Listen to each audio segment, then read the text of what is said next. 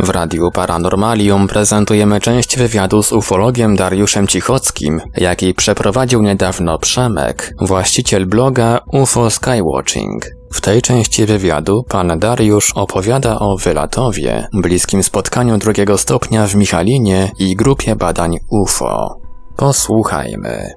Chciałbym Pana zapytać o y, pewne y, wydarzenie y, podwarszawskie. Y, miało to miejsce bodajże w Michalinie, bądź w Michałowie, ale chyba to Michalin, był Michalin. Michalin, Michalin, Michalin. tak. Michali, W 90 roku chyba? Czy... być może, nie, nie, ja mówię, ja nie mam pamięci do, do dat, tak jak Kazimierz Brzozowski, nie mam pamięci do dat. Jak, y, najciekawsze jest to, że archiwum Ka- Kazimierza Brzozowskiego przepadło. Ja wiem, kto je, jakby to powiedzieć, za, Anekdoty. tak, za, kto, Y, Kazimierz Bzowski troszkę nieszczęśliwie określił to zdarzenie, nazwał y, jako mm, spotkanie z reptoidem, bądź coś w tym guście. Z, czy z, no, z reptilia... Nie, no, Tak. tak. no wiadomo o co chodzi. tak, y, pan tam był. Tak, y, byłem, byłem i, i z uwagi na to, że jest to bardzo e, w czasie przesunięte pojawienie się, na- e, znaczy dokonanie tego badania i rejestracja od momentu, kiedy to się wydarzyło, to są bardzo małe, jakby, ma, nie można powiedzieć, że to nie jest wiarygodne, ale wiarygodność jest bardzo niska. Zdjęcie na szybie jest mojego autorstwa. Mhm. Byłem zaskoczony, że te ślady tak długo mogły przetrwać. Próbowałem je sam nawet tam jakoś y, z, z palcem wyczyścić. Nawet próbowaliśmy przy pomocy środków zmyć te szyby od razu po wykonaniu tego zdjęcia. No nie bardzo to A co szło. to był za ślad w ogóle? Takie odciśnięcie. Wyglądało jakby łapa. Łapa. Taka na, na, szyba, na, na szybie taka łapa odciśnięta. Tak. Dokładnie jest tak, jak tam jest opisane w tym całym zdarzeniu, ale mówię, że z uwagi na to, że nie ma pełnej dokumentacji, że, że pojawienie się nas y, było bardzo długo po, po, po samym zajściu, no, wydarzyło się. Zrobiłem fotografię, no i tyle. Jasne. Mm. Proszę mi powiedzieć jeszcze coś na temat Wylatowa, ponieważ wiem, że Pan był y, jedną z pierwszych osób, jednym z pierwszych ufologów, którzy znaleźli się na miejscu, kiedy te pierwsze kręgi się pojawiły. Te jeszcze pierwsze, takie najbardziej wiarygodne kręgi. Y, Tak, tak. Pierwsze dwa, które się pojawiły, ale chcę nadmienić, że wylatowo nie było jako pierwsze. Na kilka dni czy tygodni przed y, samym pojawieniem się w Wylatowie, wieś wcześniej był wyciśnięty. W ogóle było ciekawe zdarzenie w tej wsi, już nie pamiętam jej nazwy, ale ona była pierwsza, nie wylatowo. Bo ja, ja też tam byłem i oglądałem ten krąg, tam był pojedynczy krąg.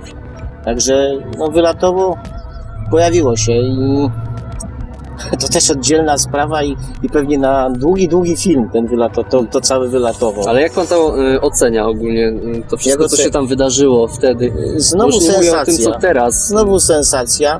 Y, y, Mogę powiedzieć tylko, że y, byłem obecny na kilku takich spotkaniach w Wylatowie i na jakiejś konferencji ufologicznej, w której o, oczywiście powiedziałem dość dokładnie, a co będzie, no niech pan Bernatowicz sobie to przypomni z nazwiska, bo myśmy tam wspólnie, zresztą y, szanuję człowieka, e, chociażby dlatego, że jest wykształcony i dlatego, że ma bardzo dużą wiedzę na ten temat. E, ale do czego zmierzam?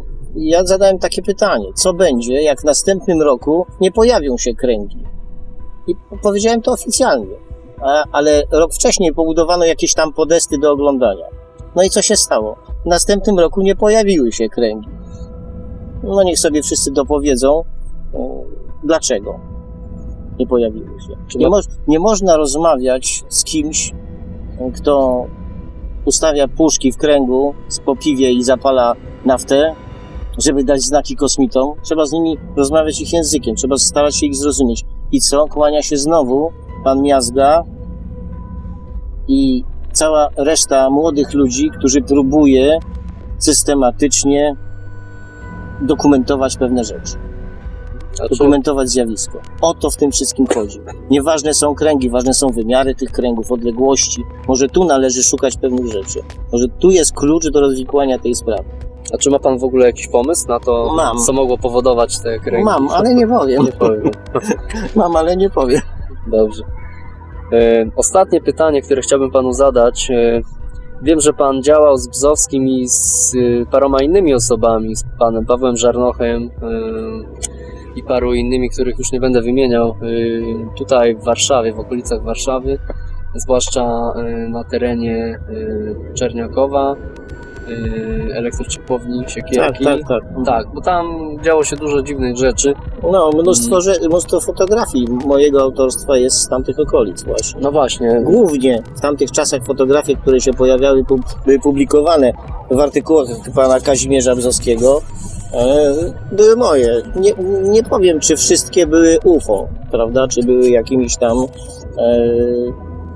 takie ocenialiśmy, ale y, miejsca, zdarzenia, sytuacje w trakcie fotografowania, czyli wie pan, to cała otoczka, e, jak się to, jak ktoś, jak to się nie ubrudzi się w tym całym, nie stoi na, w nocy i nie stryka zdjęć po 3-4 godziny z górki Czerniakowskiej, no to nie można powiedzieć, że jest ufologiem.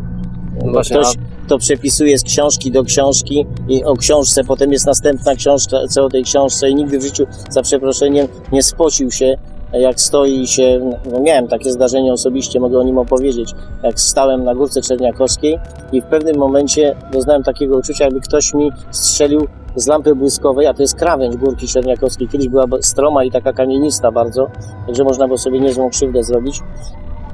Upadając, z z powietrza y, bije panu w twarz lampą błyskową. No ciekawe zdarzenie, co nie? Nie tylko mnie oczywiście, było parę osób w tym momencie. No, to było dość późno, 23 z groszami, już nie pamiętam. Zresztą Zoski pewnie to gdzieś kiedyś odnotował, bo, bo, bo on tam nie był akurat w tym momencie, kiedy to się. Ale były takie rzeczy. Jeżeli ktoś takich, takich rzeczy nie doznał, to o czym my tu rozmawiamy? No.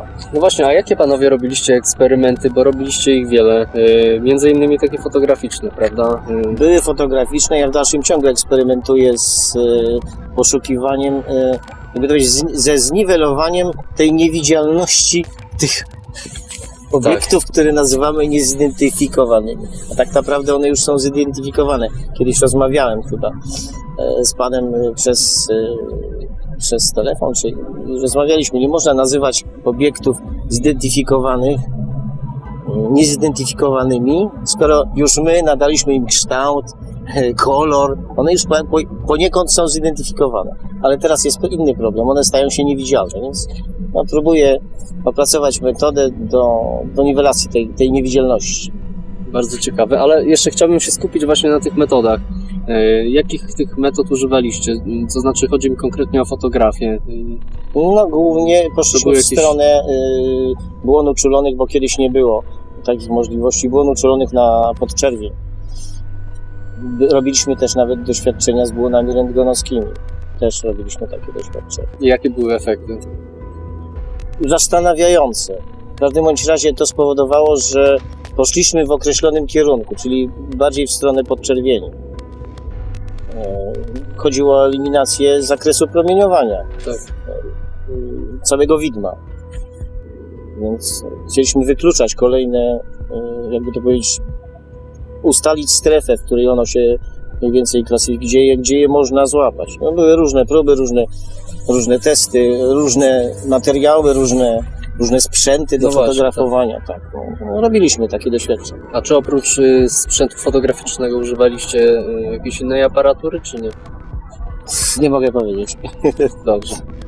Dziękuję bardzo. Dziękuję za rozmowę. W Radiu Paranormalium zaprezentowaliśmy część wywiadu z ufologiem Dariuszem Cichockim, jaki przeprowadził niedawno Przemek, właściciel bloga UFO Skywatching. Ciąg dalszy nastąpi. W międzyczasie zapraszamy do odwiedzenia bloga Przemka pod adresem ufoskywatching-pl.blogspot.com.